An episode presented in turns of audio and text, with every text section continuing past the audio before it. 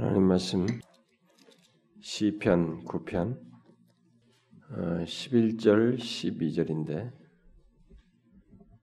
그 앞에서부터 다 살펴왔으니까 우리 1절부터 통독을 합시다. 12절까지 1절부터 12절까지 함께 읽도록 하겠습니다. 시작.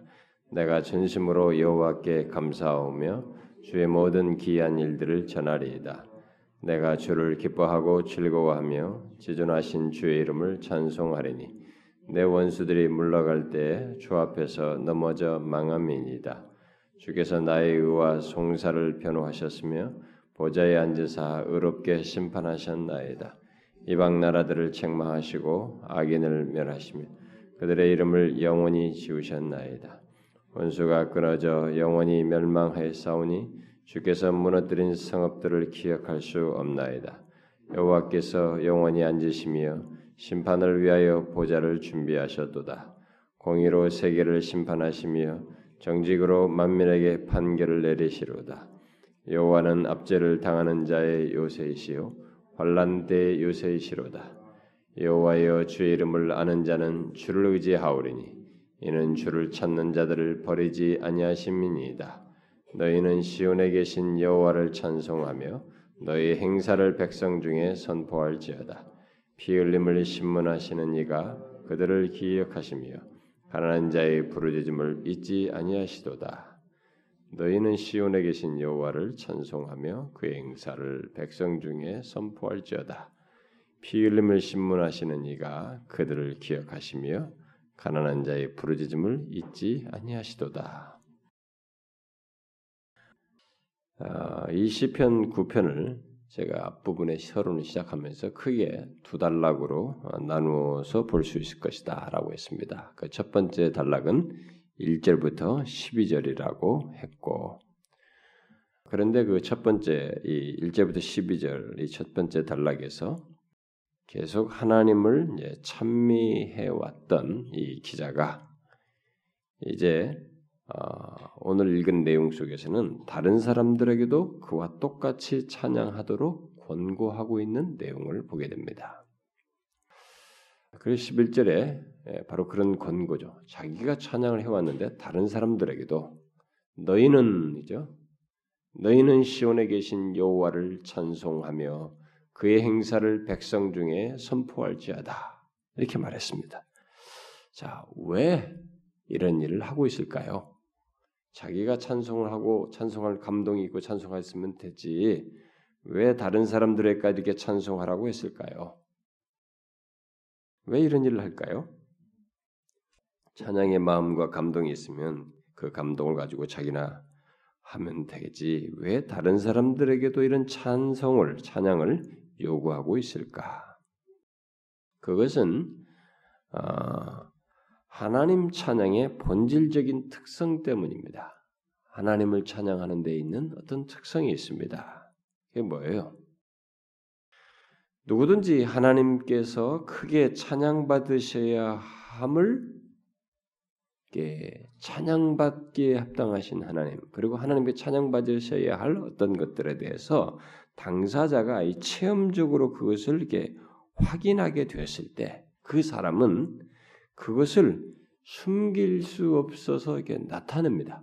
이게 하나님 찬양의 특성이에요. 그래서 이게 혼자 개인적으로 찬양으로 끝나지가 않습니다. 그러니까 뭔가 하나님을 크게 찬양해야 한다는 것을 자신이 체험적으로 이렇게 알게 되고 확인하게 됐을 때 자신은 그것을 감출 수 없어서 나타내게 되죠.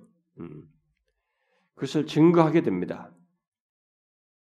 여러분도 알다시피 본래 하나님 찬양은 이렇게 기계적으로 하는 찬양이 아닙니다.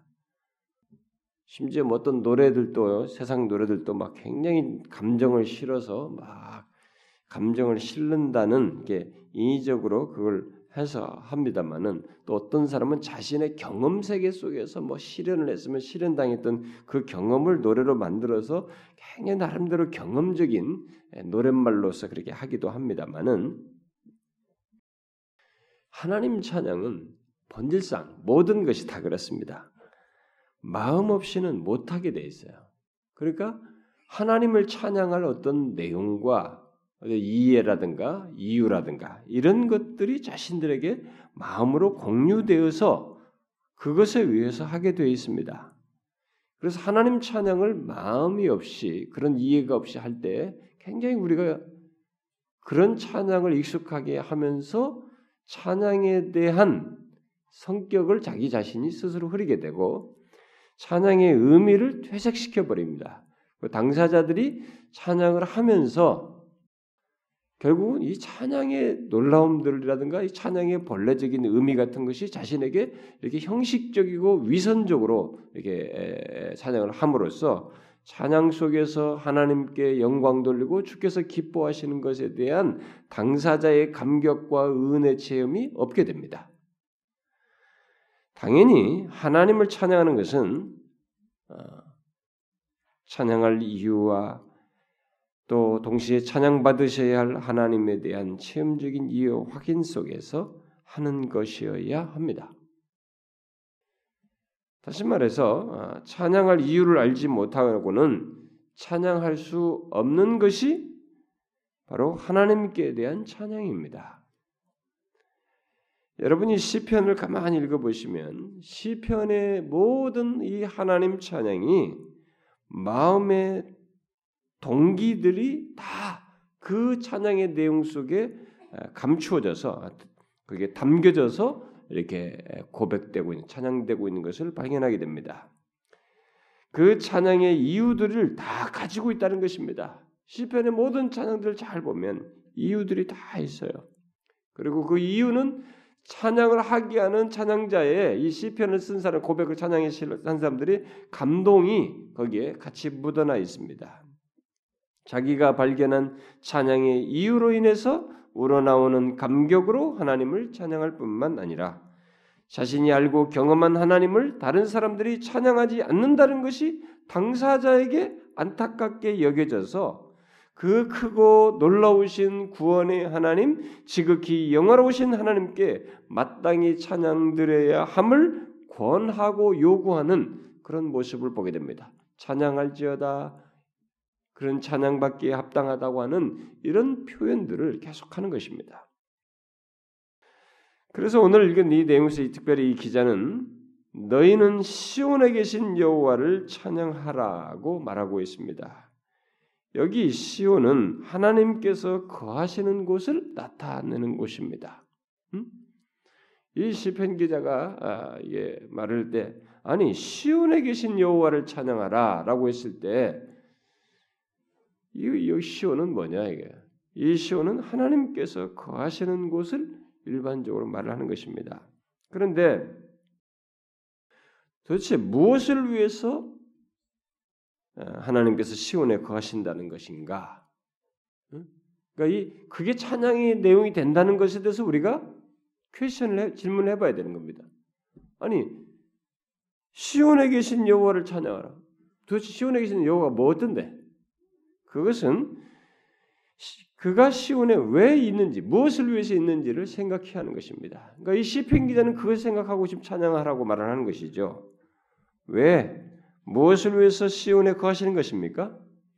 하나님께서 시온에 거하신다라고 했을 때 무엇을 위해서요? 그것은 하나님께서 그의 백성들과 교제하기 위해서입니다. 하나님은 교제하기 위해서 자기 백성들과 교제하기 위해서 시온에 거하시는 것으로 말을 하고 있는 것입니다. 하나님의 백성들이 모이는 곳이기도 한 이 시온은 하나님께 대한 그의 백성들의 찬양과 영광 돌림과 그에게 경배와 이 봉사와 섬김이 있는 곳이고 하나님께서는 그런 백성들에게 은혜와 약속으로 만나시는 곳이 바로 시온입니다. 그렇게 해서 하나님과 그의 백성들 사이에 교제가 교통이 있는 곳이 바로 시온입니다. 바로 그런 맥락에서 오늘날 오늘날의 현대적인 의미에서 이 시온은 바로 교회라고 할 수가 있습니다. 오늘날 교회는 이 시편 기자가 오늘 본문에서 말하는 이 시온과 교회는 오늘 시편에서 말하는 시온과 같은 의미를 갖는 것이죠. 우리들이 모일 때 가장 기본적으로 나타내며 경험하는 것이 바로 하나님께 대한 찬양이요, 경배요, 그분을 섬기는 이것을 통해서 하나님께 나아가게 되는데, 바로 그때 하나님께서는 우리에게 은혜로 또 말씀으로 약속으로 찾아오시는 것을 경험하게 됩니다. 그래서 제가 옛날에 배교 시리즈 얘기할 때 후반부에서 말씀과 성례로 만나시는 것에 대해서 이 얘기를 한 바가 있습니다.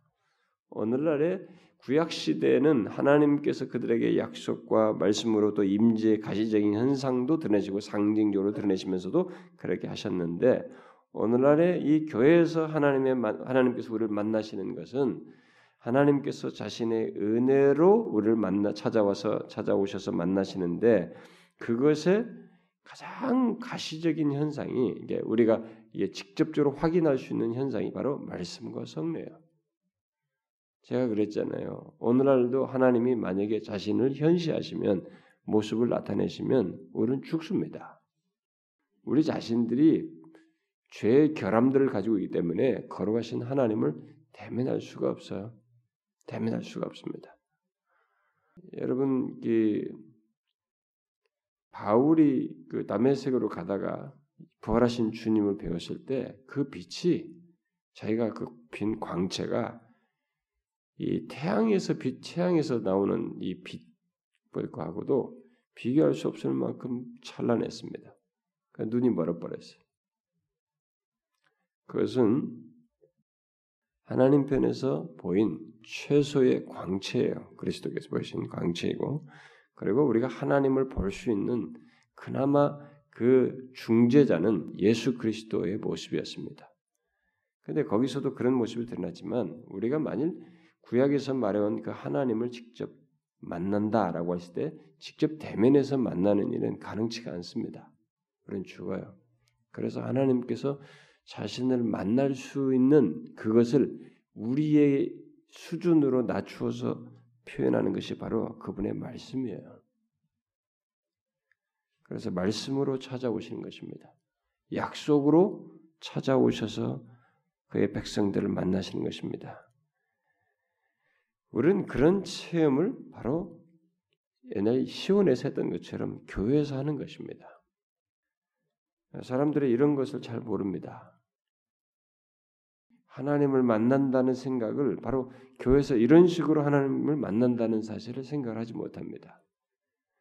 그러니까 그것으로 인해서 찬양하기는커녕 오히려 불만을 토로하는 거예요. 하나님께서 말씀으로 우리를 만나주신다는 것에 대해서, 그래서 말씀으로 내 심령을 밝히시고, 하나님이 하시는 일이에요. 성령께서 하시는 일입니다. 그가 하시는 일인데 그것을 사람들이 불편해하고 힘들어요. 불만스러워합니다. 근데 그게 시편 기자처럼 그게 하나님을 찬양할 내용이에요. 시온에 거하시는 하나님을 찬양할 것입니다. 교회에서 그렇게 역사하시고 자신의 임재를 나타내시는 하나님을 찬양할 것입니다. 시편 기자는 바로 그런 하나님을 본 것입니다. 알고 있는 것이에요. 저는 오늘날 신자들이 과연 얼마나 그런 부분에 대해서 찬양의 내용을 알고 있는지 궁금합니다. 여러분은 그렇습니까? 하나님께서 말씀으로, 은혜로 우리에게 찾아오셔서 만나주시는 것, 이것을 여러분들은 찬양합니까? 지금도 많은 사람들은 하나님을 찬양할 만한 어떤 것을 굳이 묘사를 하려면 직접 어떤 현시된 것이라든가 감각적으로 보고 느낄 수 있는 거라든가 뭔가 그런 것을, 또 자기가 체험을 했다고 하는 어떤 것을 있어야 한다고 생각합니다. 그렇지 않습니다. 여기 시편 기자가 말한 것을 잘 보십시오. 시온에 계신 여호와, 바로 자기에게 경배하고 찾아온 자에게 은혜로 만나주시는 그 하나님, 그들과 교제하시는 하나님을 생각하고 시온에 계신 여호와를 찬양하라, 이렇게 말하는 것입니다. 우리는 바로 그 하나님을 봐야 됩니다. 이 시대에 많은 신자들이 하나님을 꼭 빌립처럼 보고 싶어요. 하나님을, 아버지를 보여주옵소서. 이런 식의 개념 속에서 자꾸 하나님 보이지만 사실 이 하나님을 봐야 됩니다. 시온에 계신 여호와, 자기 백성들을 말씀으로 만나주시는 하나님을 우리가 보고 그 하나님을 찬양할 수 있어야 됩니다. 오늘날 이런 이해를 가지고 하나님을 찬양하는 이 다윗처럼 찬양하는 사람이 신자들 가운데 얼마나 있는지 궁금합니다. 어떻습니까? 여러분은 시온에 계신 하나님을 찬양합니까? 교회 가운데서 우리에게 말씀으로 만나시는 하나님을 찬양합니까? 여러분들 중에 어떤 사람은 말씀으로 자신의 심령을 만나주시고 일상적으로 이렇게 하루 일주일의 일과 중에서도 몇 번에 걸쳐서 말씀을 통해서 자신의 심령을 만져주시고 만나주시고 은혜를 주시는 이 하나님을 찬양의 대상으로 삼기보다 그냥 너무 일상적이 되어서 찬양의 내용까지는 되지 않고 그렇게 사니까 내가 이런 것이 힘들고 내가 말씀대로 사니까 그렇게 만나주셔서 내게 감동 주신 것을 따라서 사니까 내가 내 생활이 힘들고 내 인생에 뭐가 안 되는 것 같고 꼬이는 것 같고 오히려 불평, 불만 잘 생각하셔야 됩니다. 만약 그렇게 생각하시면 여러분은 하나님이 만나주시는 것의 혜택을 소멸하게 됩니다. 그 소멸은 여러분 자신들이 다 받게 돼 있어요. 영혼의 메마름으로 경험하게 돼 있습니다. 영혼의 메마름은 신자가 하나님을 믿고 하나님의 은혜를 맛보았던 사람이 영혼이 메마르면 이상해집니다. 정상적이지 않은 신자로서의 정상적인 행동과 사고방식과 행동과 이 생각들을 하면서 행동결정을 하고 빗나가게 됩니다. 그래서 자신이 결정한 것 속에서 가는데 그게 자기 딴에는 옳은 것이라고 좋다고 생각했는데 자신의 영혼을 더 황폐하게 만들고 자신의 영혼을 더 힘들게 하는 그런 경험으로 나아갑니다. 여러분, 하나님께서 말씀으로 만나주시는 것의 가치를 아셔야 합니다. 이것은 찬송의 내용이에요. 이것은 우리가 하나님께 굉장히 감사하면서 해야 할 내용입니다. 왜냐하면 여러분이 다른 사람들을 잘 보시면 압니다. 그들은 하나님을 만나지 못하기 때문에 허망하고 허무해서 일상 속에 생각하는 것이 할 게 없습니다. 돈 있는 사람은 돈을 쓸 것밖에 생각을 못합니다. 이걸로 뭘 먹을까? 오늘 뭘 사고? 뭘 할까? 할 수 있는 게 없습니다. 진짜 갈라디아서 말한 것처럼 썩어질 것만 계속 투자합니다. 영혼의 유익과 소생될 것이 없습니다. 여러분, 하나님은요, 악에 악을 쌓은 것을 다 관찰하십니다. 나중에 다 거론하셔요.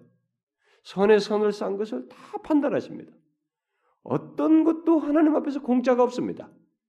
우리에게 인생의 수명을 주시고 삶을 주시고 이 땅에서 어느 정도의 삶을 살게 하셨을 때 그 삶 가운데서 주신 가운데서 자기가 행하고 말하고 살아온 모든 흔적들은 그것이 선을 쌓는 것이든 악을 쌓는 것이든 그 모든 흔적들은 절대로 공짜가 아닙니다.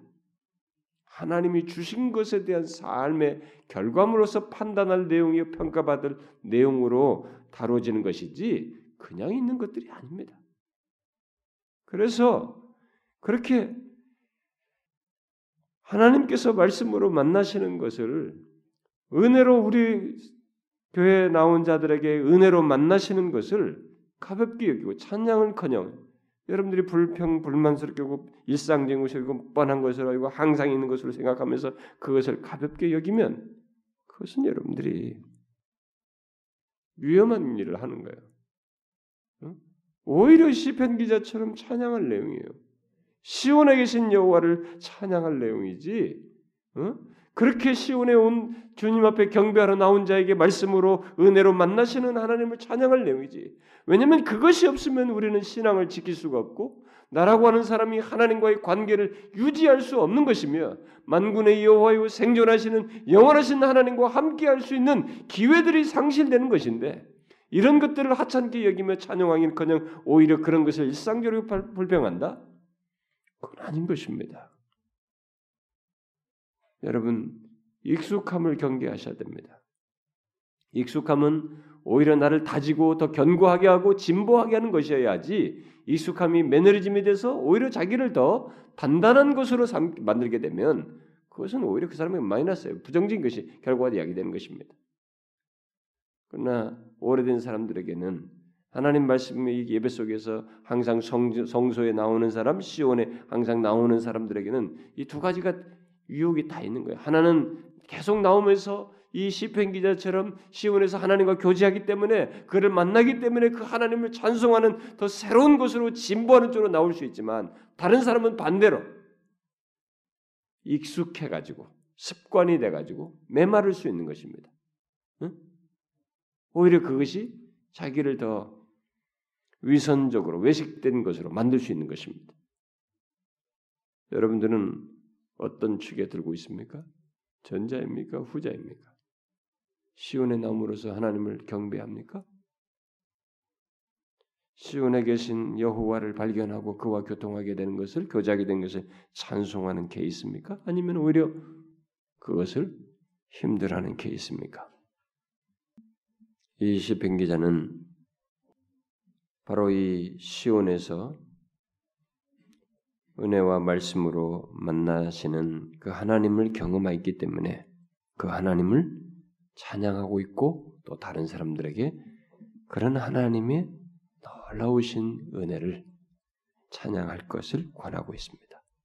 우리도 이 권면을 우리에게 연관지어서 생각해 보아야 되고 알아야 되며 구해야 합니다. 우리도 그럴 수 있어야 돼요. 신앙의 이런 경험 세계는요.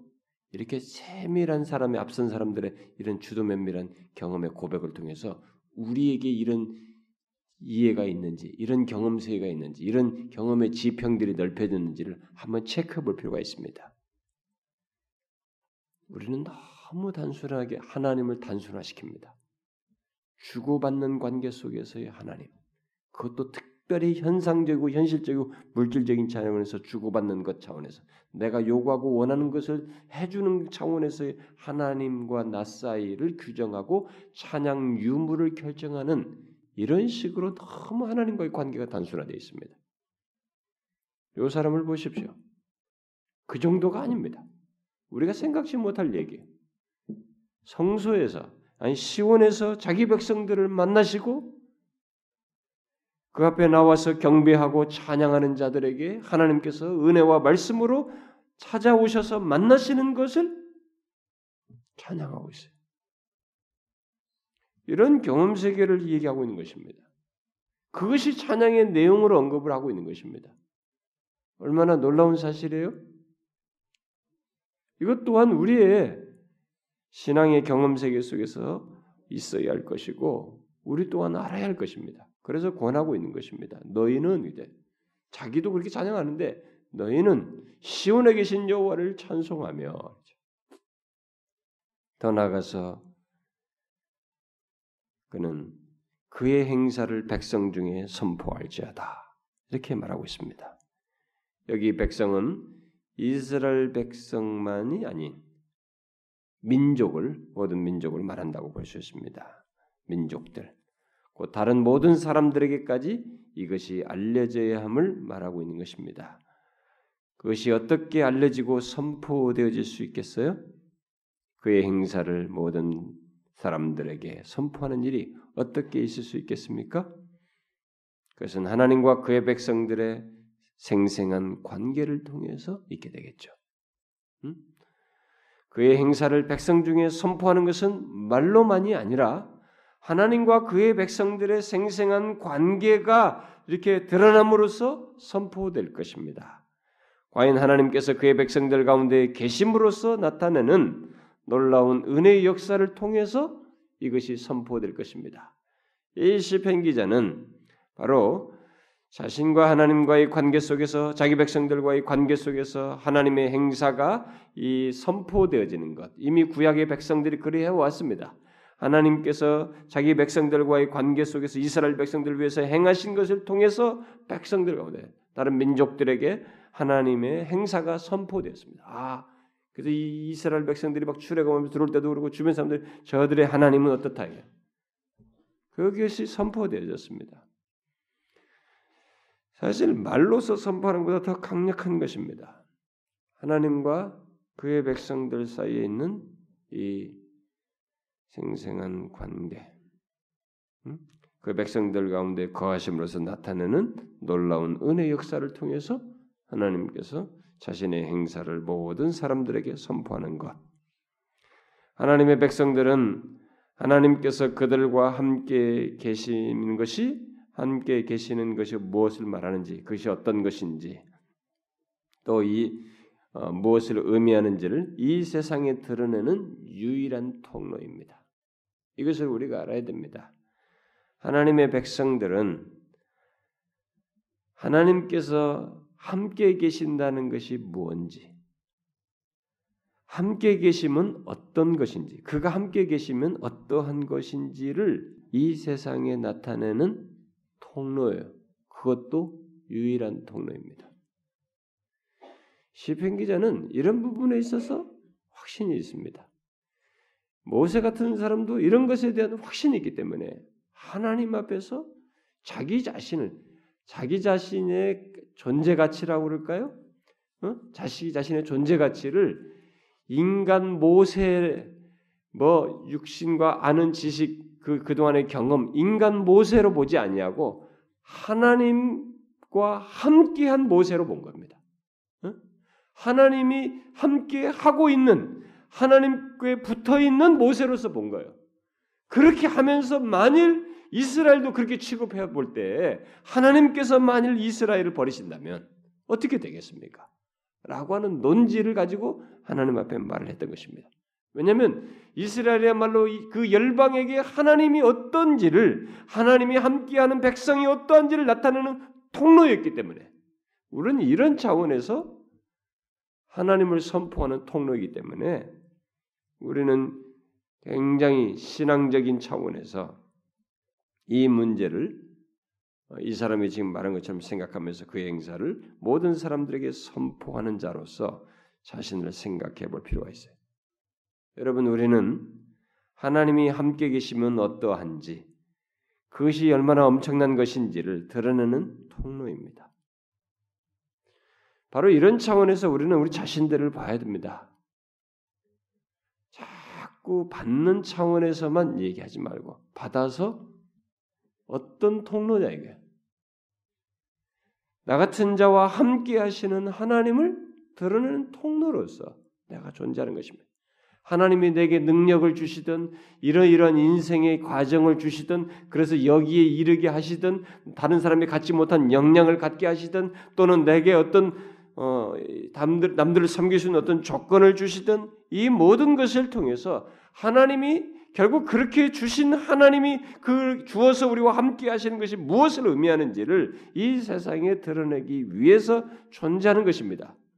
모든 사람들에게 선포하기 위한 통로로서 있는 거예요. 그의 행사를 선포할 통로로서 있는 것입니다. 그래서 여러분이 자신의 삶 속에서 자꾸 자기 연민에 찬 입장에서 자기 자신을 생각하면서 이것이 없고 저것이 없고 왜 안 되냐 이렇게 자꾸 따지기 시작하면 여러분들이 갈 수 있는 것은 계속 함몰하는 것밖에 없어요. 그다지 함몰합니다. 그러나 나의 존재 가치를 하나님이 함께 하심과의 관련해서 보고, 하나님이 함께 하시는 것이 어떤 것인지를 나를 통해서 드러나도록 내가 세움받았다는 차원에서 보게 되면, 그런 통로로서 있다는 사실을 보게 되면, 그래서 모든 사람들에게 선포해야 할 사람으로서 있다는 걸 보게 되면 나의 존재 가치는 다릅니다. 그리고 하나님께서 함께 계시는 것이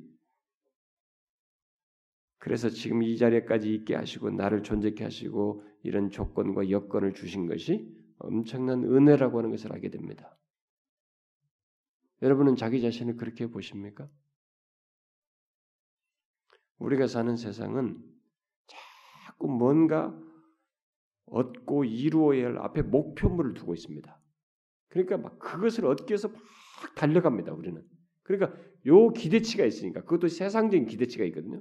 이 세상적인 기대치 앞에 놓고 자기 자신의 현재 조건을 자꾸 재기 때문에 이 갭이 크잖아요. 나는 원하는 것과 목표 이루고자 하는 그것은 저만큼 있는데 뭐가 되고 싶고 뭐 자식들도 뭐 잘 되고 뭐 부유해지고 뭐가 되고 싶은 게 다 기대치 앞에다 두고 목표처럼 두고 있는데 거기에 아직 나는 못 미친 현재가 있잖아요. 이 갭이 크지 않습니까?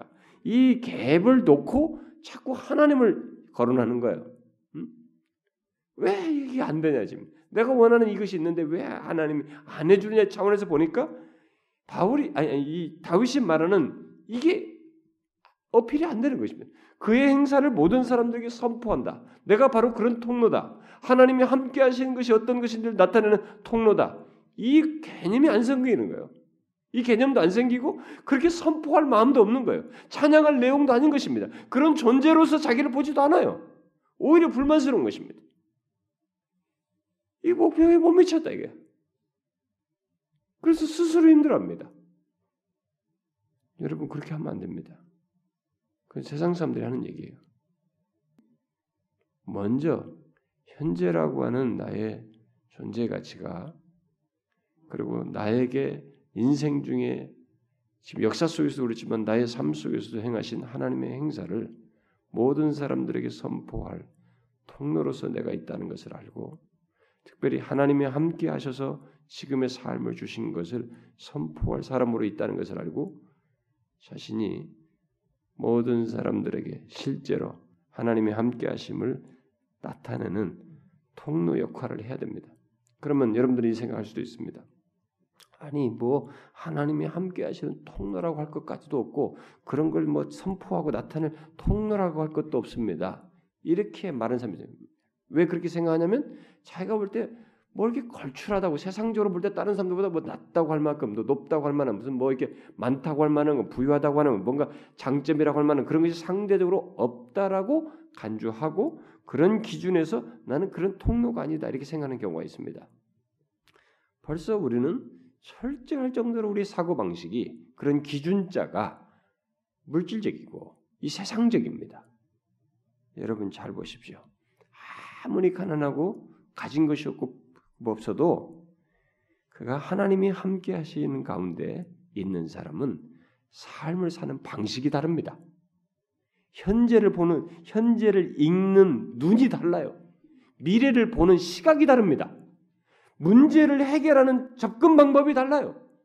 하나님이 함께 하시는 것 때문에 이 다른 사람은 문제가 어렵다고 하는데 이 문제를 자신은 하나님의 뜻과 섭리 차원에서 바라보게 되고 남들은 죽는다, 절망한다, 어쩐다고 호들갑을 떠는데 하나님이 함께 하시는 것으로 현재를 보기 때문에 이 모든 생활 방식과 사고 방식이 다 달라요.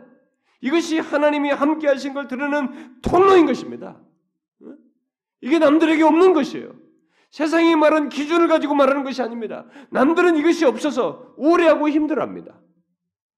그런데 하나님이 함께 하시는 것이 있기 때문에 지금까지 살아오면서도 쉽게 죄를 쉽게 용인하지 않으면서 타협하지 않으면서 지내왔고 그 가난한 중에서도 자족하고 만족해왔고 현재를 바르게 읽을 줄 알고 하나님 나의 삶의 방향성을 알고 가고 그래서 남들은 슬프다고 해야 할 상황인데 나는 그렇게 흔들리지 않는 하나님이 함께 하심 속에서 섭리 가운데서 단단한 바로 이거잖아요.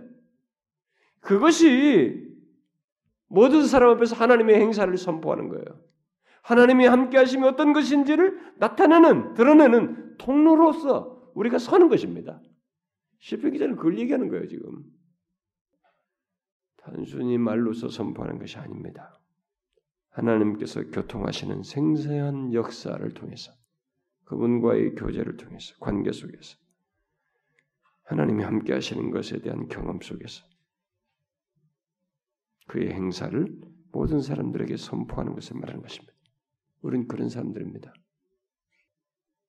여러분, 목사님, 그래도 나에겐 그게 멀어요. 나는 그게 뭔지 모르겠어요.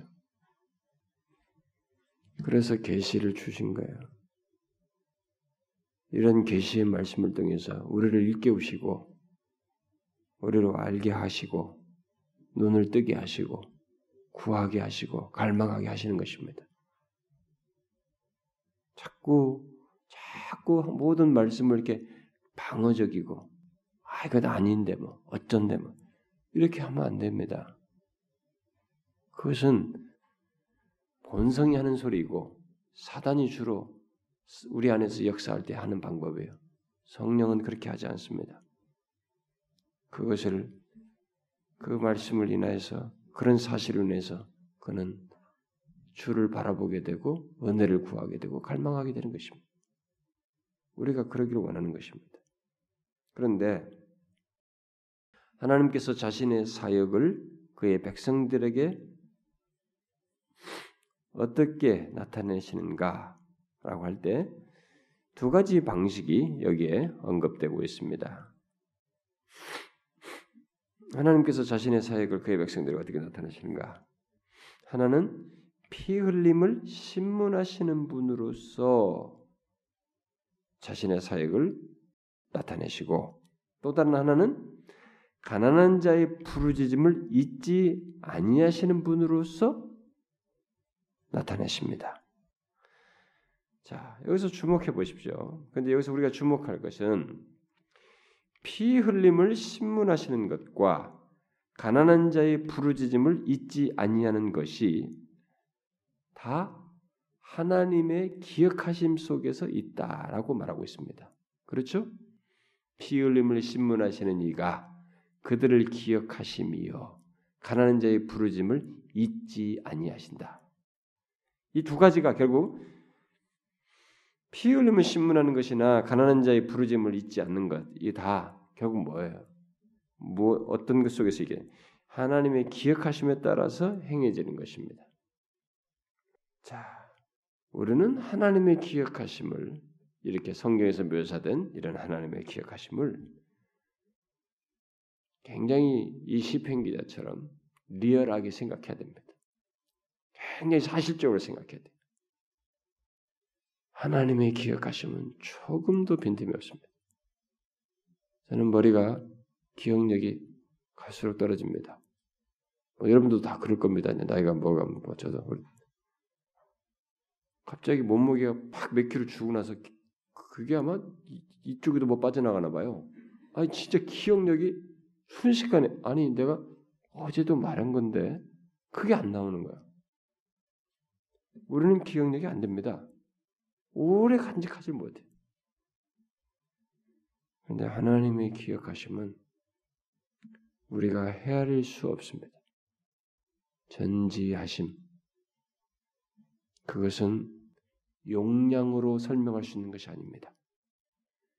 한 사람의 개인의 인생에 대한 데이터를 기록해도 그 양은 많다고 할 수 있으나 하나님의 전지하심, 아심은, 기억하심은 용량으로가 설명할 수 있는 것이 아닙니다. 우리 개념으로 이해할 수 없습니다. 중요한 것은 여기서 이 시편 기자가 묘사한 것 정도만 가지고 우리가 설명할 수 있겠습니다만은 이것만 가지고 먼저 설명하자면 하나님의 기억하심은 기억하심의 근거에서 바로 피 흘림을 신문하시고 가난한 자의 부르짖음을 잊지 않고 신원하신다는 것입니다. 그러니까 하나님께서 저희를 기억하시기 때문에 그들의 피 흘림을 신문하시는 분으로서 일하시고 또 가난한 자의 부르짖음을 잊지 아니하시는 분으로서 일하신다라는 것입니다.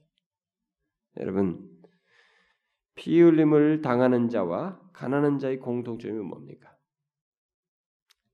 이 두 케이스는 지금 나오는 거 보면 뭔가 당한다라고 당하는 것을 보이는데 이것은 지금 약자입니다. 의지할 데가 없어서 그런 형편에 처한 자들입니다. 그런데 하나님께서 바로 그들을 기억하신다. 이렇게 말하고 있습니다. 그리고 그 기억하심은 그냥 머릿속으로 저장해놓은 그런 것이 아니고 그걸로 끝나는 것이 아니라 그들을 위해서 적극적인 행동을 하는 것으로 나타나는 기억이라고 하는 것을 말해주고 있습니다. 피 흘림을 신문하시는 것으로 또 가난한 자의 부르짖음에 따라서 그 상황들을 파악하시고 그들이 가난한 자로서 당한 것들을 기억하시고 거기에 따라서 판단하시는 것으로 나타난다는 것을 보여주고 있습니다. 결국 하나님은 자신이 시온에서 만나는 그의 백성들을 그러니까 시온에 이런 사람들이 와서 기구하는 거야. 이런 상태에서 자신들의 피흘림을, 자신들의 가난한 자의 부르지, 자신의 답답함을, 절박함을, 힘든 것을, 안타까움을 하나님 앞에 아뢰는 것입니다.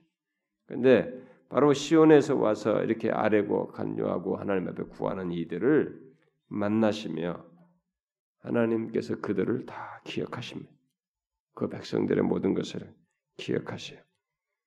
그래서 그들의 연약함을 좌시하지 아니하시고 약한 자의 처지에서 당한 이 모든 것들을 좌시하지 아니하시고 그들의 피흘림에 대해서 하나님께서 정확하게 기억하여 거기에 따른 심문을 하신다는 것으로 나타내고 있습니다. 하나님은 그렇게 하십니다. 결국 심판을 하신다는 거죠. 우리가 기억할 사실입니다. 이런 부분을 여러분들이 이제 하나님의 아심에 대해서 뭐 이제 교리반 같은 데서도 제가 이제 그런 얘기 이제 오늘 다음 시간부터 해야 됩니다만은 내일부터 이 얘기를 하겠습니다만 우리는 하나님의 이런 아심에 대해서 기억하시면서 우리의 삶에 대해서 기억하심, 우리의 답답한 처지에서 아뢰는 것에 대한 이 기억하심을 우리는 그냥 대충 하나님께서 처리하실 거라고 생각하면 안 됩니다. 저는 좀 성질이 확실히 안 좋아요. 제가 다른 사람 비교해보면. 우리 동료들과 비교해보면 제가 성질이 급한 것 같아요. 확실히. 근데 하나님이 이렇게 뭘 아신다라는 것을 견고하게 믿고 좀 인내를 오래 하는 것을 제가 못해요. 혼자 막 끙끙대거나 말하면서 그걸 견디지 못하는데 아유 어떤 사람은 어떤 동료들은 잘 참더라고요. 그래서 제가 이렇게 했다는 거야. 그러면 그럼 어떻게 그걸 견디고 참았지? 나는 분명히 거기서 폭발했을 것 같은데. 막 이런 생각이 드는 거예요. 저 자신은. 근데 제가 볼 때 그게 신앙의 차이 같아. 하나님이 아시기 때문에 인내를 하는 거예요. 그가 결판을 내시기까지. 저는 사실 그걸 잘 못해왔어요. 지금 앞으로도 하기를 원하지만 저의 이 성정이 참 그걸 인내하는 데 어렵습니다. 하나님이 아심 때문에 우리가 이거 보세요. 피 흘림을 심문하셔요. 가난한 자의 부르짖음을 다 기억하십니다. 잊지 않고 하나님이 거기서 결론을 내리신단 말이에요. 하나님께서는 그렇게 자기 백성들을 위해서 자신의 사역을 하십니다.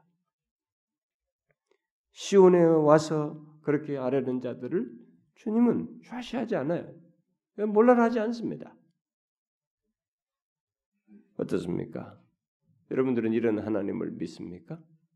이런 하나님을 믿고 실제적으로 믿고 인내하냐는 거예요.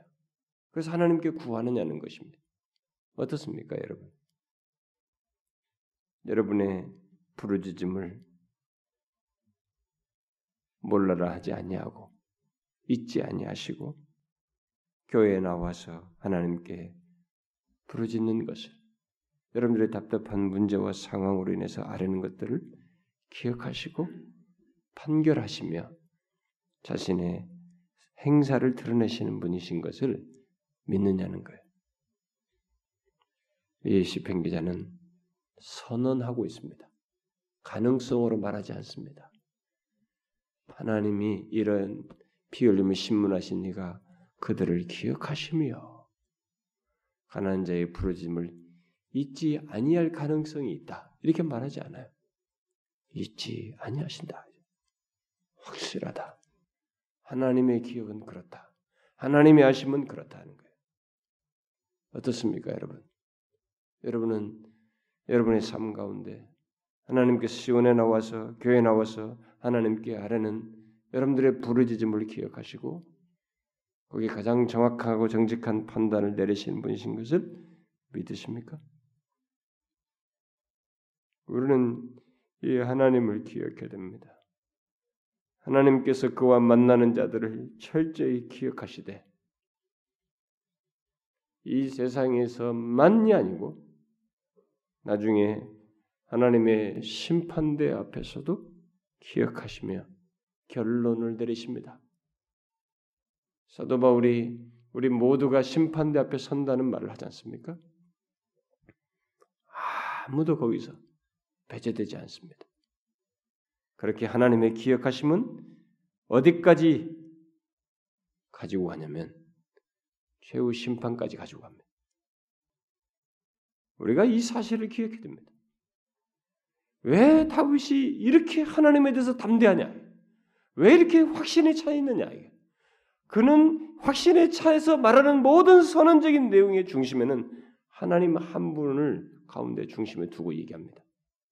그분 때문에 이렇게 선언적으로 확신 있게 말합니다. 여러분, 우리가 이 하나님을 기억하고 우리의 부르짖음을 기억하시는 것을 잊지 말고 이 시편 기자처럼 시온에 계신 여호와를, 시온에서 우리를 만나시고 우리에게 말씀으로 만나시고 우리에게 은혜를 주시는 이 하나님을 찬송하며 우리와 함께 계셔서 행사하시는 그의 행사를 모든 사람들에게 선포하는 우리가 되어야 할 것입니다.